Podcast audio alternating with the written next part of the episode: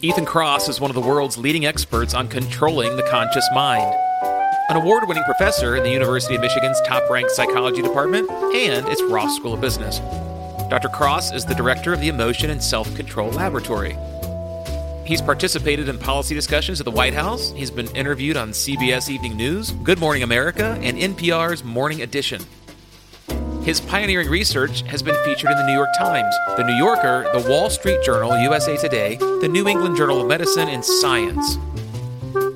He completed his BA at the University of Pennsylvania and his PhD at Columbia University. This is Ethan's first book titled Chatter The Voice in Our Head, Why It Matters, and How to Harness It. Today on the program, Ethan and I will talk about some excellent tools inside the book to help us harness chatter. I'm excited to dig in on another episode of the Burleson Box.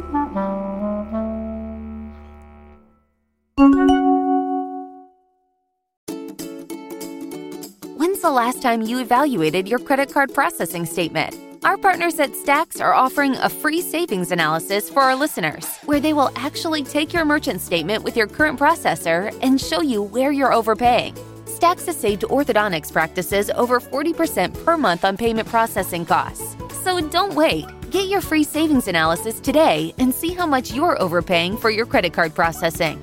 Go to stackspayments.com forward slash Burleson dash seminars to schedule your savings analysis today. Plus, as a special offer for our podcast listeners, if you sign up today, you can get your first two months of payments processing costs waived from Stacks. Once again, that's stackspayments.com forward slash Burleson dash seminars. Stop overpaying. Start saving.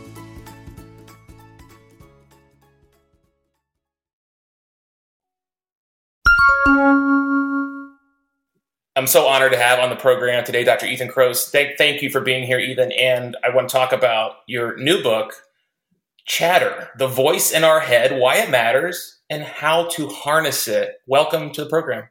Thanks for having me. Been looking forward to this conversation. Tell us a little bit, bring us up to speed because this book is brilliant, but there are decades of research you've been doing leading up to this. Can you tell us a little bit about your lab and the research you do at the University of Michigan? Sure. I run a lab here called the Emotion and Self Control Lab. And what we do in the lab is try to address um, two kinds of issues. One, what are the nuts and bolts that allow a person to control themselves, to exert self control? And I use that term pretty broadly to refer to an individual's ability to align their thoughts, feelings, or behaviors with their goals. So, said more simply, if you want to think a certain way or feel a certain way or behave a certain way, how can you do it? And so we spend a lot of time looking at the brain, looking at behavior to figure out how to make self control possible.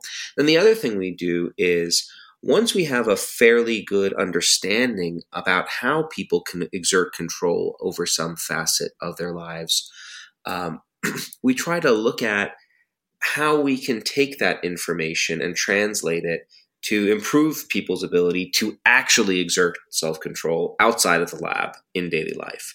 Um, and and trying to address those two issues um, keeps us really busy. Yeah, I was looking at. I mean, the book is so well referenced and researched, and it's why we love it. It's not just someone's opinion; it's based on data, and uh, it's. I, told you leading into this, I couldn't put the book down. That's not a cliche. I, I literally, I had to use one of your techniques. Actually, it was like eleven o'clock at night I'm usually in bed by like nine or nine thirty, and I'm just tearing through your book. And I had to say, like, Dustin, go to bed, put the book down.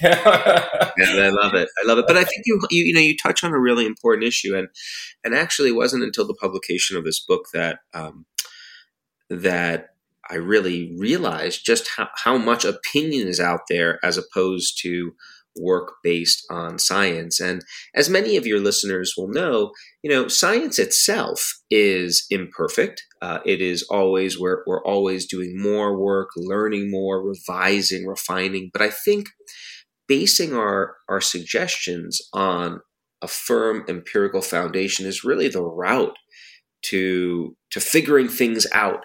And as I touch on in the book, when I talk about a few misconceptions about how to manage the voice in our head, like whether venting is actually useful.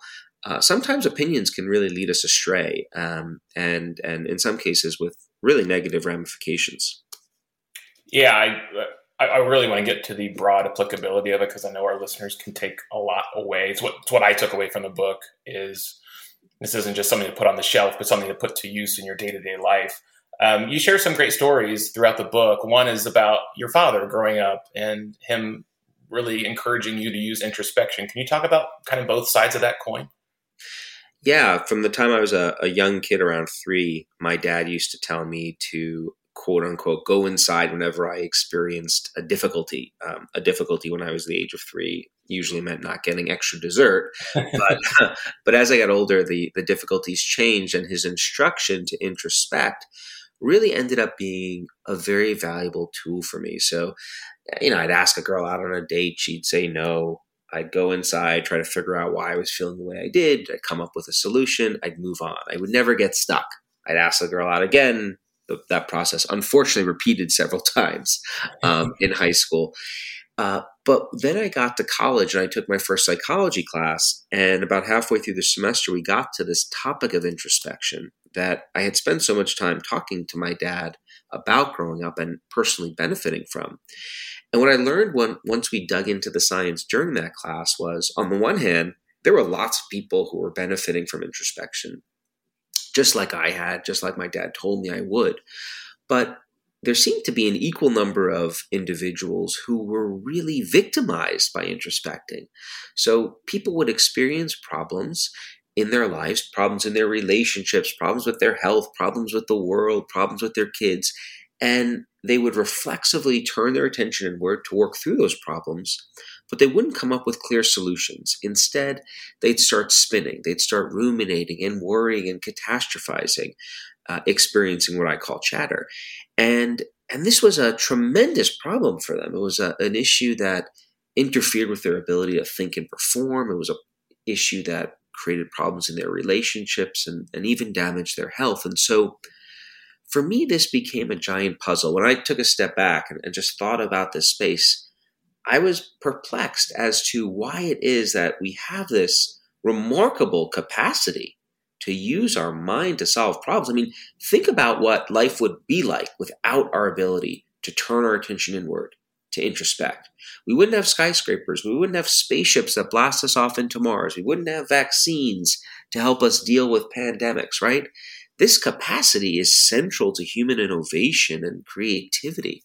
Yet, this very tool often creates an enormous amount of suffering. So, why does that happen? Why does this capacity sometimes help us, sometimes hurt us? And when it hurts us, what can we do to regain control over it?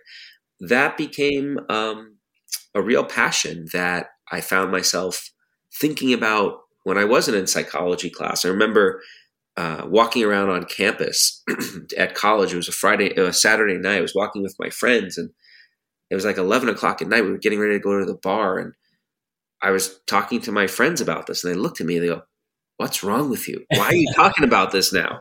And um, at some point, I realized that if I was spending my Saturday nights thinking about this when I probably should have been thinking about other things, uh, that might not be a, a bad way to spend my career trying to study this issue.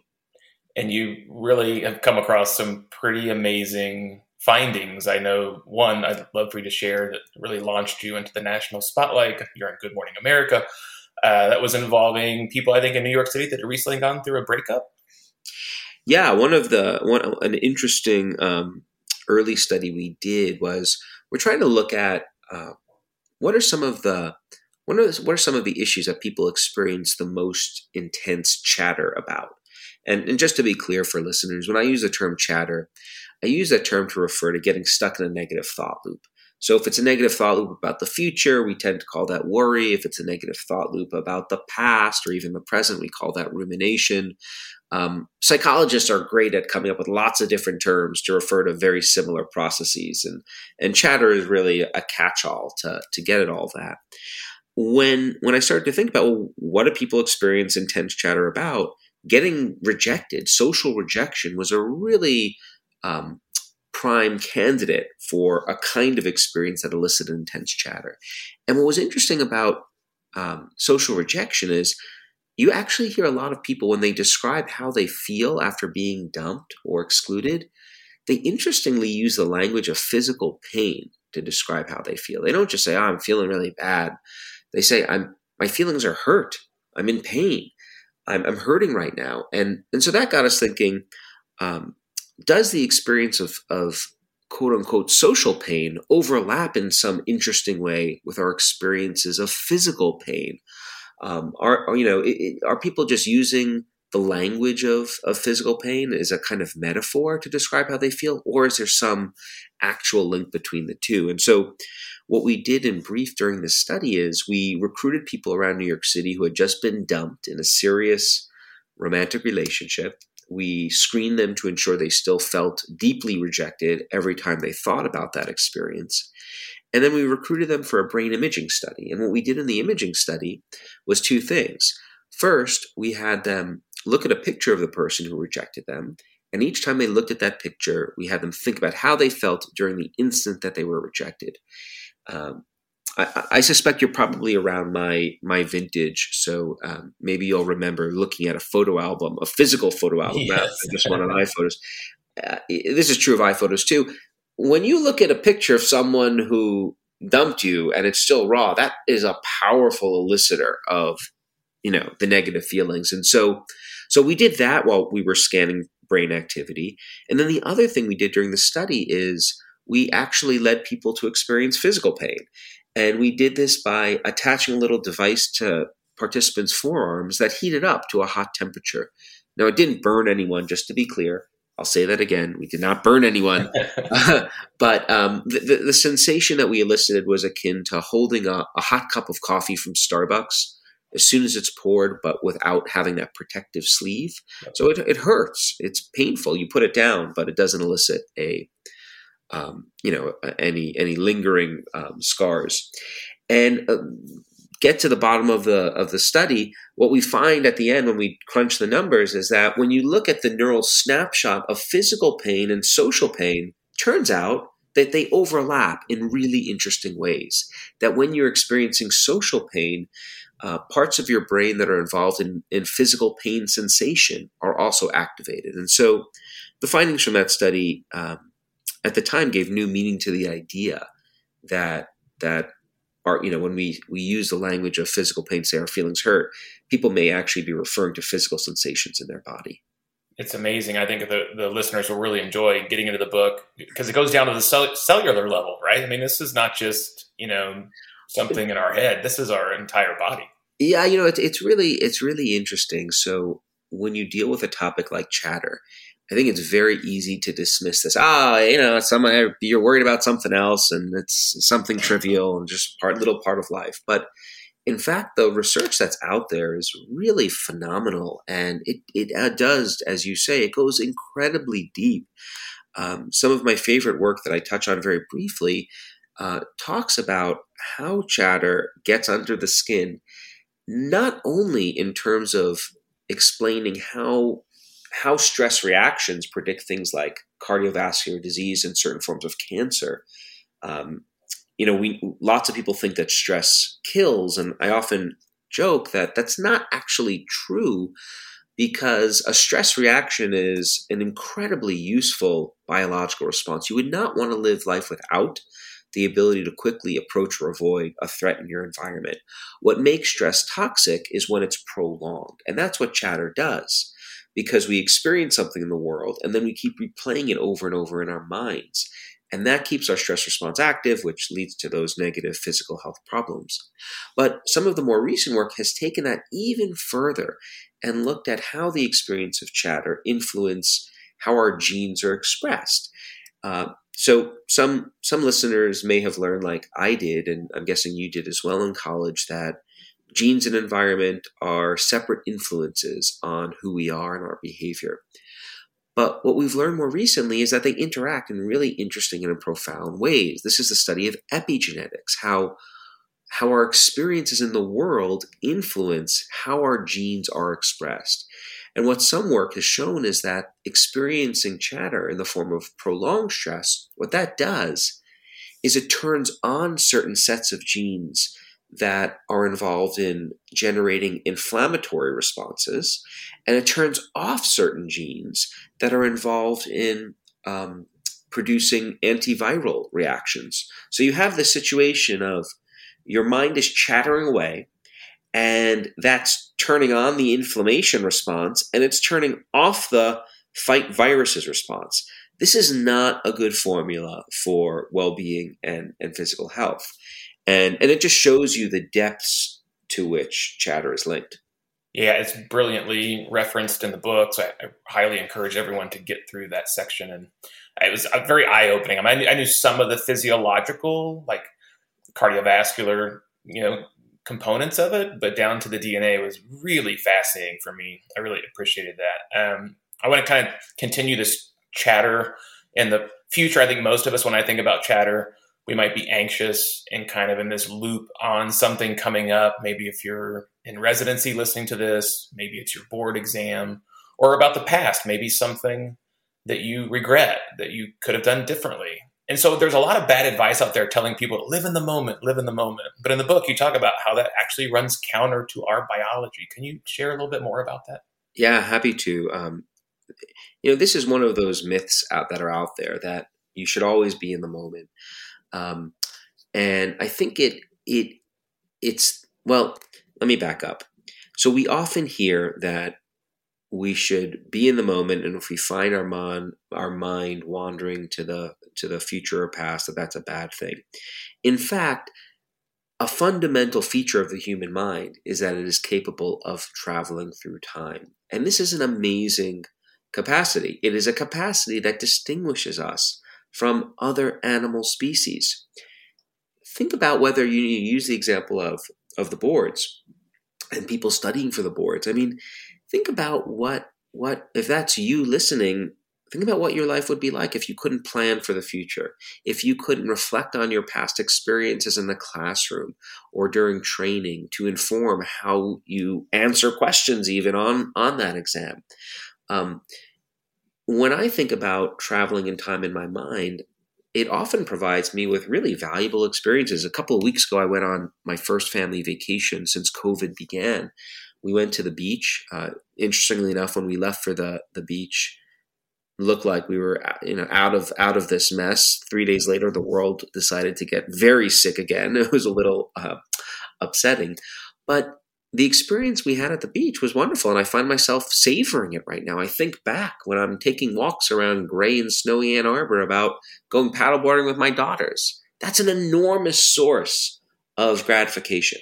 I'm also thinking about what lies ahead a couple of months from now when I have a few trips planned that I'm really excited about. I'm not just thinking about those trips, fantasizing about how fun they're going to be. I'm also planning for the trips. I'm thinking about the audiences I'm going to interact with and how I'm going to engage with them differently from audiences of the past and how I'm going to learn from things that worked versus didn't work in previous presentations to do my next ones even better.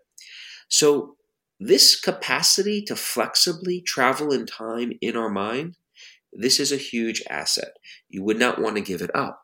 Now, it is it is accurate that oftentimes this mental time travel machine that we possess it breaks down we get stuck fixating on the past or the future and those are certainly instances in which we want to intervene and in fact the bulk of my book talks about how to do that now refocusing your attention on the moment that's one way to intervene but it is far from the only way. There are close to you know over two dozen different tools that don't involve doing that that are also very effective. So i would love if we could get to a point where we think about recalibrating our attention on the moment as just one tool amidst a much larger toolbox that we have access to for managing the voice in our head when it goes astray i found the section of the book on this capacity of working memory to go. I mean, you think about all the great things that have been invented, right? If we were just living in the moment, what are the odds the iPhone just you know falls out of the sky? like you have to think about. Yeah, I mean, you could take you could take it even further. You know, like so. Think to yourself: in the animal kingdom, who lives in the moment? Well, most most you know animals that don't have a prefrontal cortex. Yep. So so like being totally in the in the moment would mean succumbing to the the temptation. You know, okay, are you gonna you, you go to a party or, or you, someone asks, Hey, you want to go to a party right now? Yes, I'm going to go to a party, even though you got to study for the test next week. You know, it's just such an overcorrection, which we see happen time and again when we try to take complicated ideas from, um, from science, from philosophy, from religion.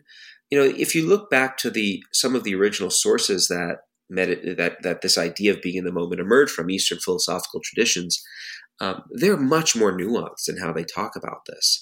But the way this this information has been disseminated in Western culture, it's been so oversimplified that it actually becomes, I think, problematic. And and one one goal I had in writing Chatter was to take what we know from science um, and present it in a way that is accessible, but also that uh, properly reflects what we know about the human mind, not oversimplify it to the point that it ceases to become useful. That's fantastic. Um, if we have time in the book, you share a really powerful story about the inner voice. Uh, I'm, I'm sure curious if we have time to talk a little bit about Dr. Jill Bolte Taylor. Yeah, uh, we should. If we don't have time, let's make it. I mean, it's arguably, I think, one of the most important stories in the book because you know, I talk to a lot of people about their inner voice, and, and, and most of the time I talk to them, it's not talking about how their inner voice benefits them. Um, there's a general um, mantra in, in psychology and, and, and the cognitive science is that bad is stronger than good. Most of the time when you know people are people we devote much more attention to things that are going wrong not right. And so um, when many people are, are stuck in chatter the thing that they reflexively ask me is how can i get rid of this voice in my head? How can i shut it up? Because i don't like it. It's causing me enormous suffering. And my my response is often you don't want to shut the voice down you want to figure out how to harness it because it has all these positive features, some of which we've hinted at in this conversation. But one of the most powerful pieces of anecdotal evidence that speaks to this issue is Jill Bolte Taylor's story. So, Jill, Jill Bolte Taylor was a, a Harvard neuroanatomist uh, working at the very peak of, of, of her career. And like so many of us, she experienced chatter at times that was deeply unsettling. And she would often think to herself, how can I just shut this voice up? And she had an interesting experience where she got that wish. She was exercising on a treadmill one morning and before work, and while she was exercising, she suffered a major stroke that was localized in the left hemisphere uh, of her brain. And what the stroke did is it temporarily disabled her ability to use language. It disabled her ability to use language not only to talk to other people, but also to talk to herself. And whenever I think about her story, I, I, I, find it really perplexing because if I step back and think to myself, hey, what would it be like to not be able to talk to myself? I, I don't have to, sorry for the, um, the, the cheesy phrase here. I don't have words to describe that. You see what I mean? It's what would happen if you went to the grocery store and couldn't rehearse in your mind what was on your grocery list. It'd be really hard to imagine what life was like. Well, she tells us what life was like. So initially, she describes her experience not being able to talk to herself, not having an inner voice, as, as strangely euphoric. Because once the words left her, so did all the worries, so did all the ruminations. But as the hours and days went on, that experience transformed because um, although the worries had had had washed away, uh, so did a lot of other very basic capacities. She lost her ability to activate her working memory system in the way that it's designed to be activated. So, what working memory refers to is our ability to keep information active in our heads for short periods of time. So, if I were to ask you to memorize a phone, repeat a phone number in your head, 209 0501 that that that involves you using your working memory and the voice in your head. She couldn't do that. She couldn't use her inner voice to um, to plan for the future. Before you give a talk or go on an interview, many people rehearse what they're going to say. She couldn't do that. She couldn't use her inner voice to motivate herself. When I'm exercising, I regularly use my inner voice. All right, 10, 9, 8, I'm in pain, 7, 6, 5, stop it. That's your inner voice coaching you along. She couldn't activate her inner voice to do that. And perhaps most dis- disabling, she couldn't use her inner voice to create stories to explain what she was going through, which we all do at times, right? We experience events in our lives and we ask ourselves, hey, why did that happen? Why did they say that? What did they do? And we use that voice in order to create those stories. She couldn't do that. So, um, so her experience was was really powerful for for conveying that. Look, chatter is a serious problem. I've devoted my career to figuring out how to help people manage it. You want to have tools to manage it, but managing your chatter doesn't involve getting rid of your inner voice. It doesn't involve shutting it up or silencing it. It involves harnessing it. It involves figuring out how you can skillfully regain control of your inner voice to allow it to do all the wonderful things that it evolved to do. I want to get to some of those tools in a minute. I want to keep setting up the stage because it's so powerful. And that story really impacted me uh, because there are times when you think, geez, I just, you know, I need to go for a walk or I need to do some meditation to just tone down the chatter. But it's so helpful if you learn how to harness it, as you mentioned. Um, can we talk a little bit about, because I think this will help the listeners, our inner voice and how that plays into attention and the, the tendency for what we call analysis paralysis. Can you talk about that a little bit? Yeah, um, you know, I think the the easiest way to describe anal um, oh analysis paralysis. Okay, um, I was I was thinking about something else. Um, so analysis para- an, paralysis by analysis um, uh, reflects the common experience of overthinking things. And it can become particularly problematic when you're executing a, a habit, a, a well worn set of behaviors that has become automated over time. And I think this is, I'm, I'm, guessing, certainly true of many of the procedures that folks listening perform. Yes. Is that, is that accurate? Fair. Yeah, absolutely. So, you know, lots of things we do, we, we do them without thinking. When I'm, when I'm, you know, giving a speech, I, I've given, you know, hundreds, thousands of presentations over the course of my career, I'm not thinking really carefully about how to undulate my vocal tone or you know whether I'm sufficiently pacing on stage or you know uh, am I moving my hands too much? I'm just doing all of those things in a way that my experiences have have have put me in a position to do without thinking when we experience chatter about some of the behaviors we're performing, like let's say I'm experiencing chatter, oh my God, am I going to give a good speech? What ends up happening is our chatter zooms us in on the thing that we're concerned about. And when we zoom in on it, we start thinking about the individual components. And once we do that, the whole behavior explodes.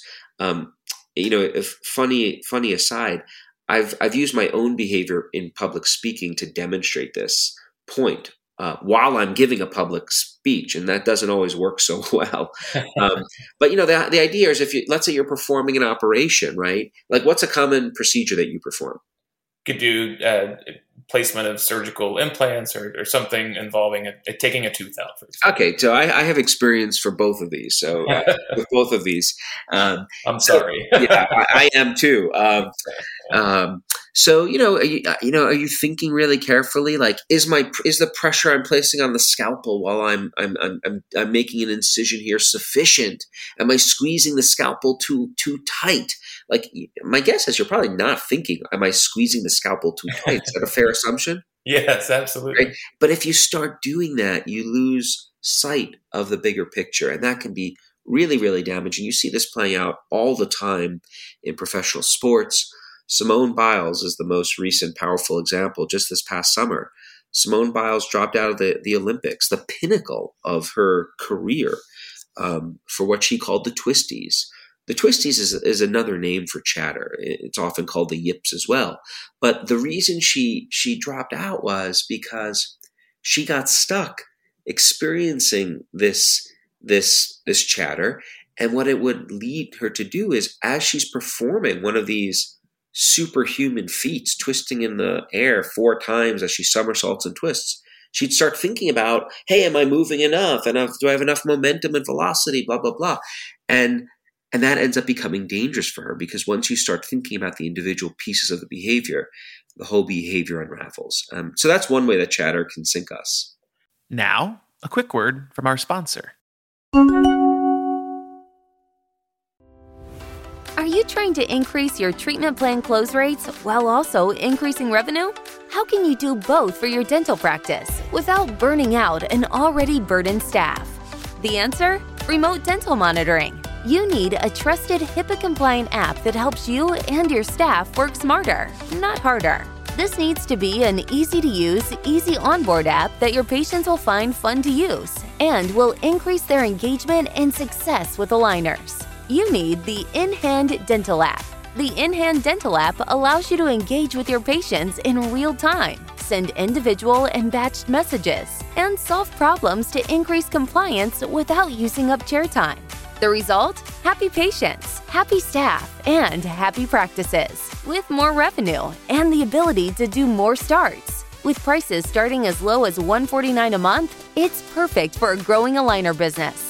Check us out and learn more at inhanddental.com. Plus, mention Burleson for a 20% off discount on your subscription when you contact us. That's inhanddental.com.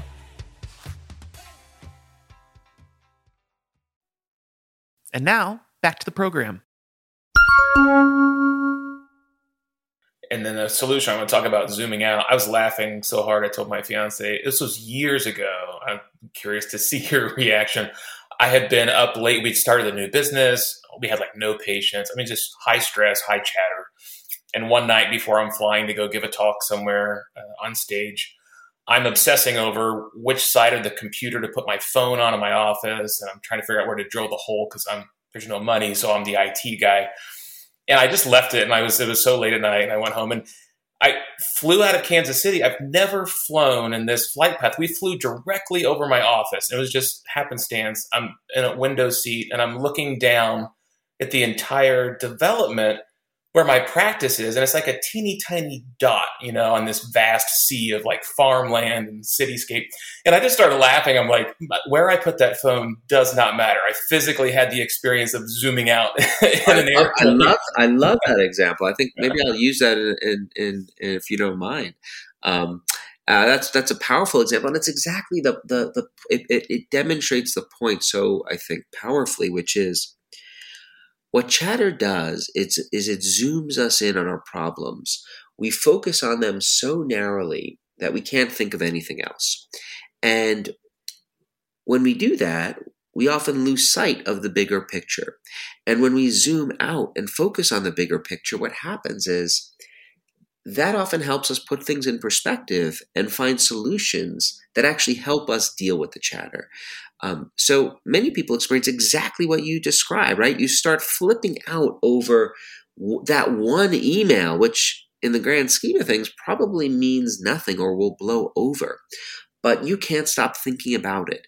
And what we've learned is that there are a variety of tools that people can use to zoom out from their experience.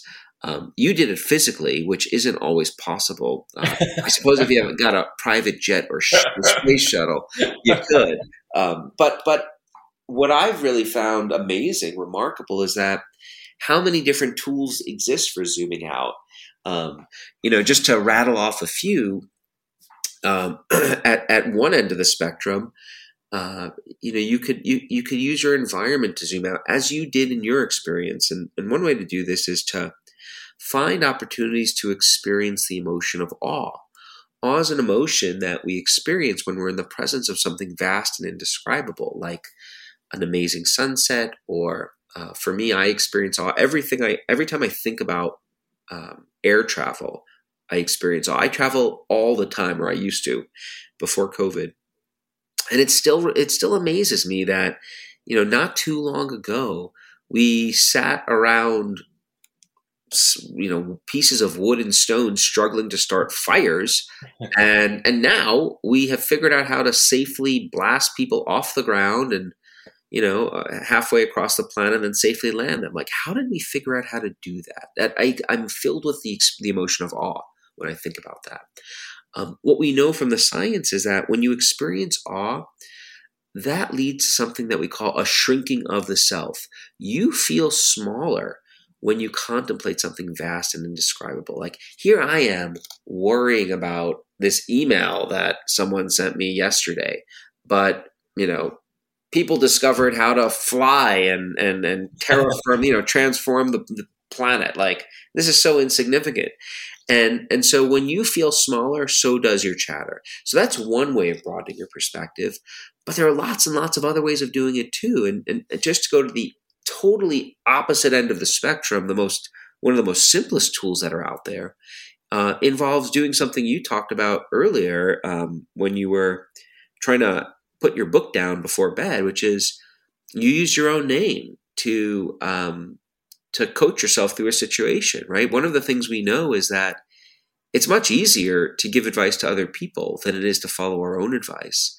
Um, the reason for that is other you know what's happening to other people we have distance from their problems. We are effectively zoomed out because it's not happening to us.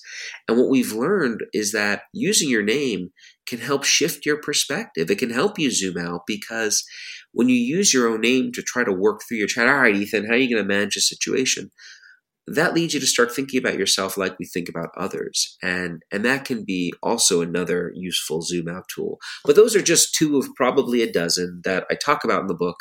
Um, and um, you know different zoom out tools work for different people. So.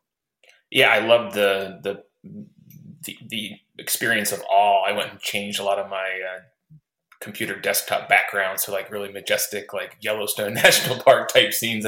It's way more to me. it gives me a moment of kind of zooming out as opposed to just a blue background that has a logo on it or something. Yes.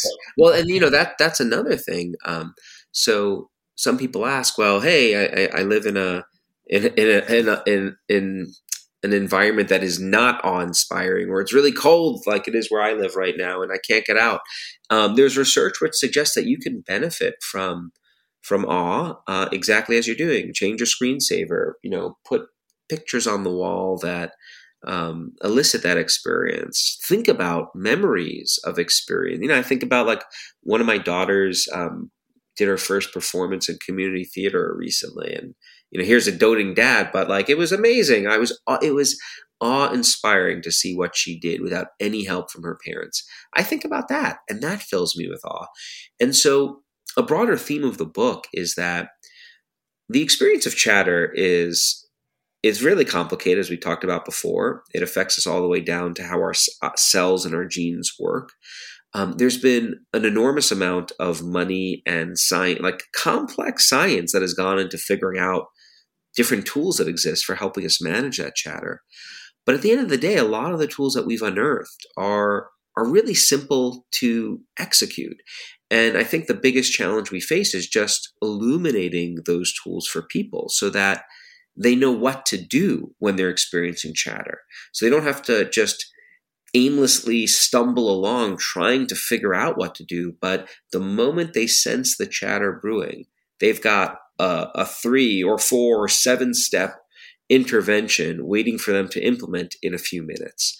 I think that's the real that's the real potential that um, that the science gives us, and you know it's something I will say that I benefit from myself. People often ask, "Hey, you know, you study chatter? Do you ever experience it?" And I say, "Yeah, I'm a human being.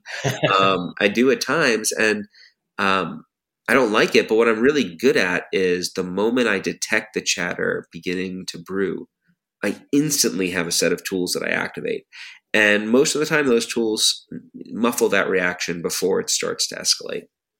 I can, yeah, I can I can add that, that since reading the book, a lot of these have, have helped me as well. And I want to highlight for the listeners that everything Ethan is mentioning is in depth, backed up by really fascinating research. I'm thinking of the the randomized um, placement of people in public housing in Chicago and whether or not their their windows faced green space or not. It's just it's amazing how well referenced and, and uh, you know backed up all the suggestions are in the book. So I just want to make sure this isn't just Ethan's opinion.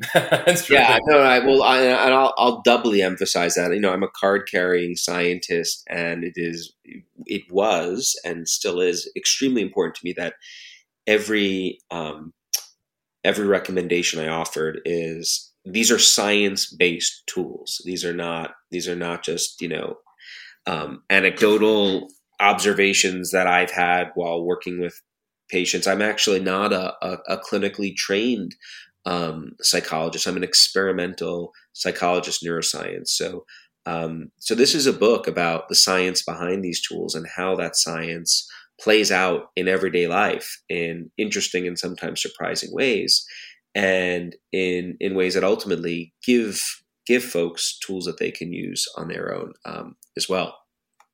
We're, the pandemic has highlighted how social we are as as humans, and that danger and that loss of connection. And you know, it's been an interesting handful of years now. Uh, I want to talk about sharing emotions with other people in the book. You talk about some really smart ways to do that. And I think back to times where I've had friends or I've been that friend who just allows the chatter to get worse. Can we can we dig into that a little bit?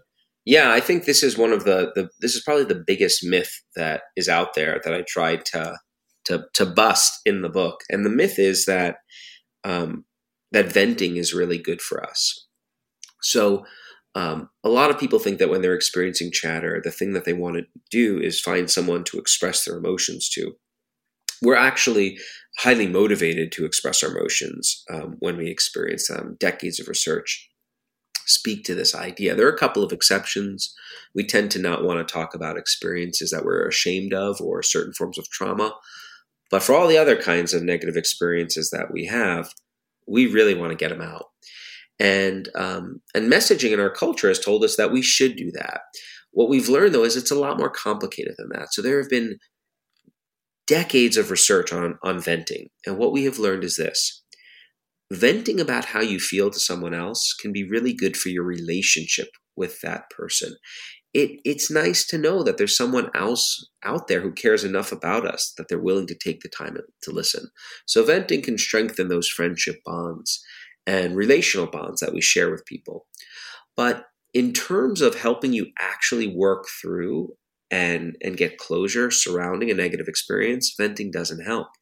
Uh, in fact, it often does the opposite. It just perpetuates those negative responses because what you end up doing when you vent to someone else is you just keep on rehashing that negative experience. Oh my God, it was such a pain in the butt. That person said this, and yeah, they're a real jerk. I totally, you know. And then the other person saying, "Wow, they they seem like an, a, a, you know." You shouldn't deal with them. They, they seem terrible. They are terrible. And so you leave that conversation and you're just as upset. Um, there's a formal name for this. It's called co-rumination, and it's a process that has been shown to predict increases in anxiety and depression, um, uh, and anger over time. So, okay, well, what's the solution then? Uh, is a solution to just not talk about your emotions? Absolutely not. So, what we have learned is you want to do two things when you are talking about your emotions to someone else. You do want to spend a little time at the outset conveying what happened and what you went through. It is important for you to get that off your chest, so to speak, and for the other person to learn about what you're going through. But ideally, what happens during the conversation is at a certain point, the person you're talking to, they start trying to help broaden your perspective. Right? They start trying to help you think about that bigger picture rather than just getting you to rehash your um, your feelings over and over. So it's it's about listening and advising. And and the concrete take homes here, I think, are really twofold when you think about how to use this information in your life. Um, the first take home is if someone comes to you with a problem, a colleague, a friend, a loved one, um, remind yourself of this two step process, right? So start off by listening and asking them, empathically just trying to connect. But then at a certain point, try to nudge them to go broad. And um, when when you should actually do that is is not clear based on the science, and the reason for that is it, it differs for every person and every situation. So, you know, sometimes my wife will come to me with something that she's experiencing chatter about, and I'll, I'll listen. And, and at a certain point in the conversation, when I think I have an opening, I'll I'll say to her, "Totally get it. It sounds awful. Hey, can I? I have an idea. Can I give it to you?" And and sometimes her response is, "No." No. Just keep listening. Listen. I don't want to hear it, you know. Okay. And then she keeps going, and then I try again. At other points, I'll pose the same question. I'll be like, "Yes, please. That's why I'm talking to you. What do you think?" So there's an art to doing this well, and you want to feel that um, feel that out. Um, the flip side is when you're the person seeking support for your chatter, think really carefully about who in your life is skilled at not just being a, a, a, a, you know that sounding board to hear you out, but that they also are adept at helping you work through those problems, helping you broaden your perspective, right? Most of us, I think, when we think about the people in our life, can find a few people that help us do this. You don't need a lot. Um, I've got three or four that helps me with personal stuff, personal issues, uh, maybe four or five with work related stuff. These aren't trained clinicians. These are just socially and emotionally intelligent friends and loved ones. And so think really carefully about who your board of advisors is, so to speak, and then activate them when you need them.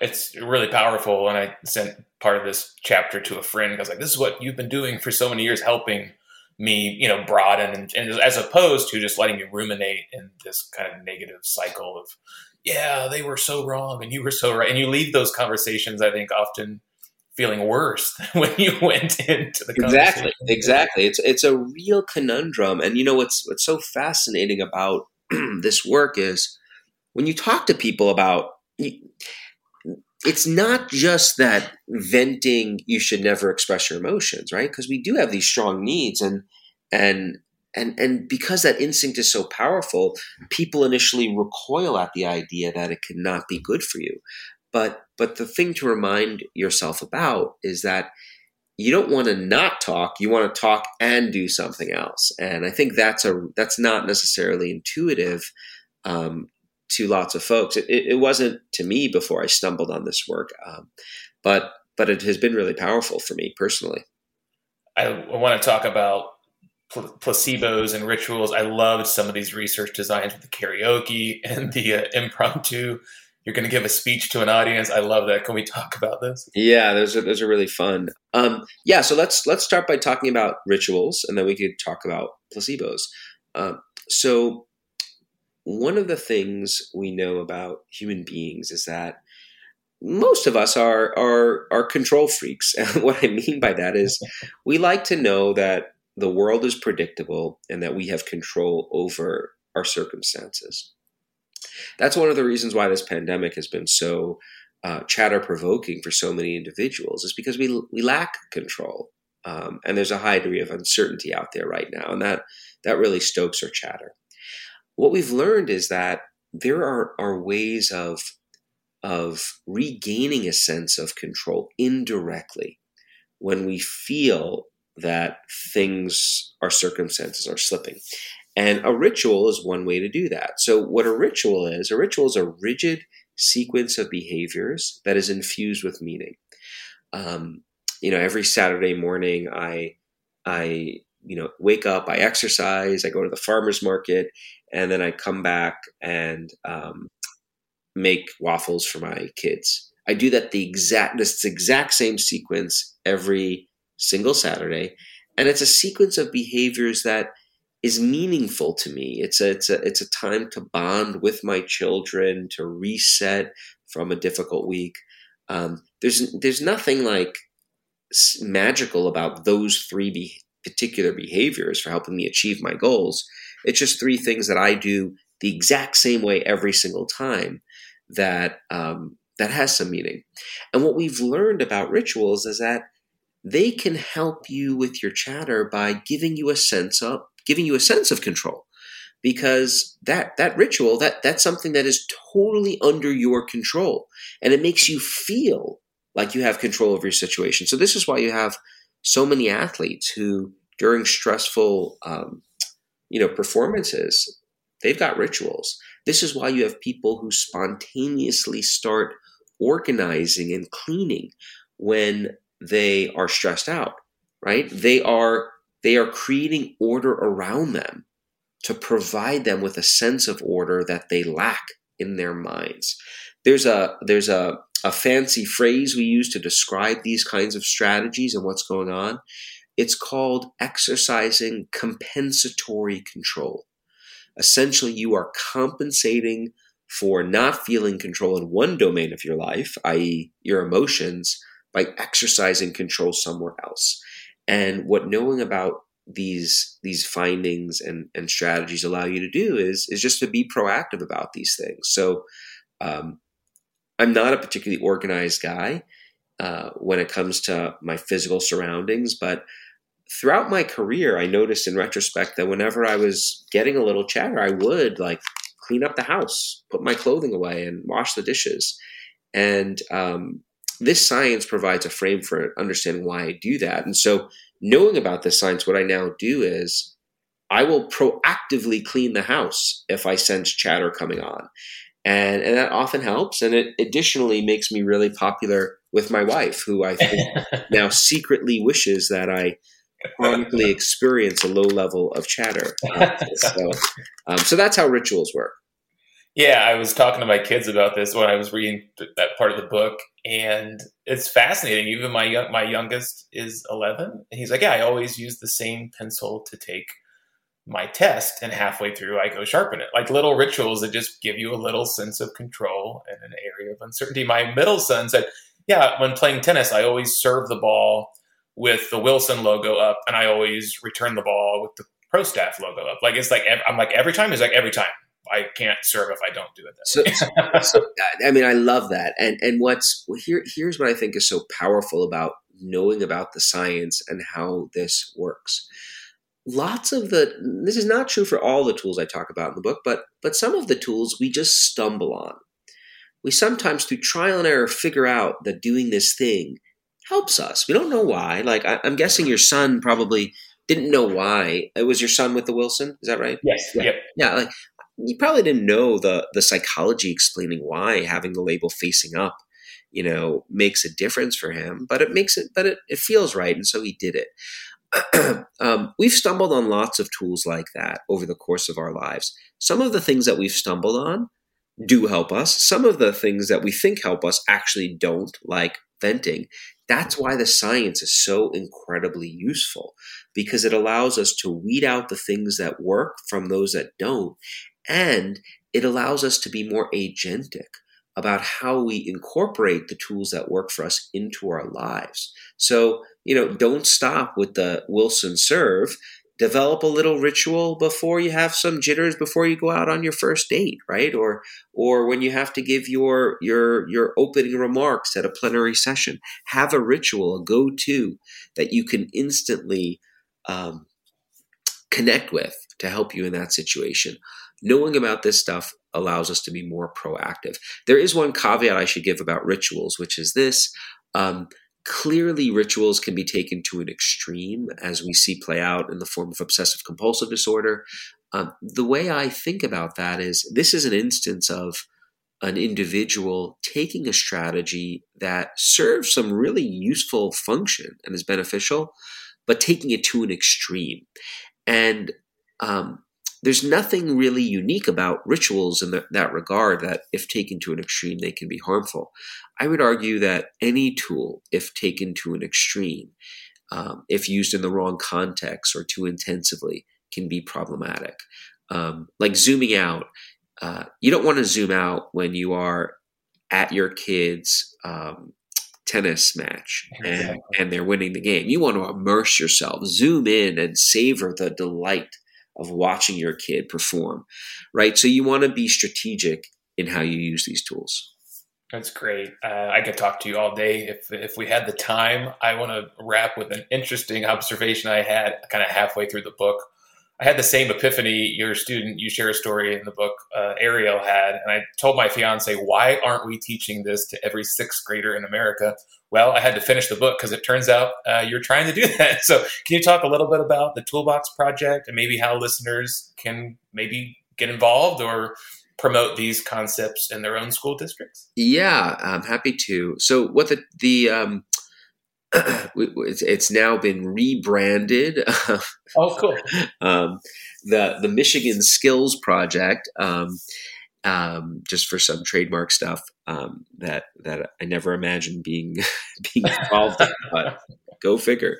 Um, so um, basically, what we're doing is we're trying to take well, we've taken what we know about the science of self control of how to manage our thoughts, feelings, and behaviors, and we've converted it into a curriculum uh, that can be taught in middle and high schools. And what we're about to do in a couple of weeks, we're about to start this to launch the, the massive clinical trial with about 10,000 students. Is um, we're going to be teaching students this curriculum. Uh, half of the, the students in a school district in Georgia will be randomly assigned to this curriculum, another half will be assigned to learn about something else.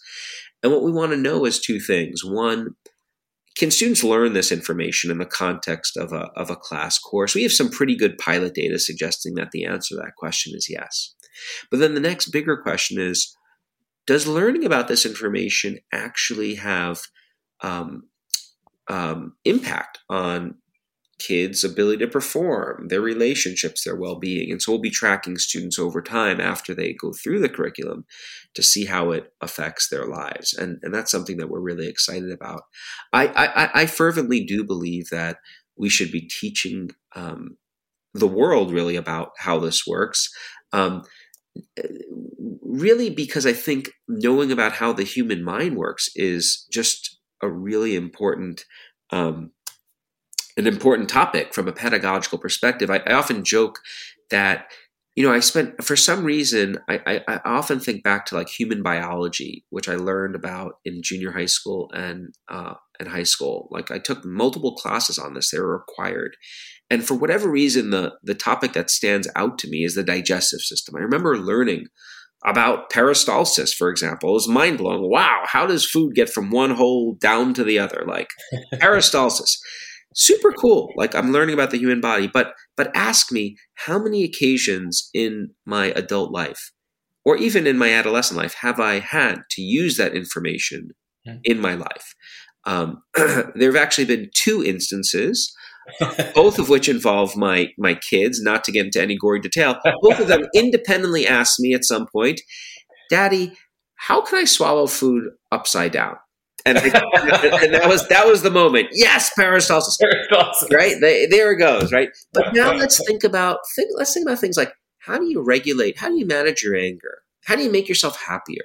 How do you control your anxiety?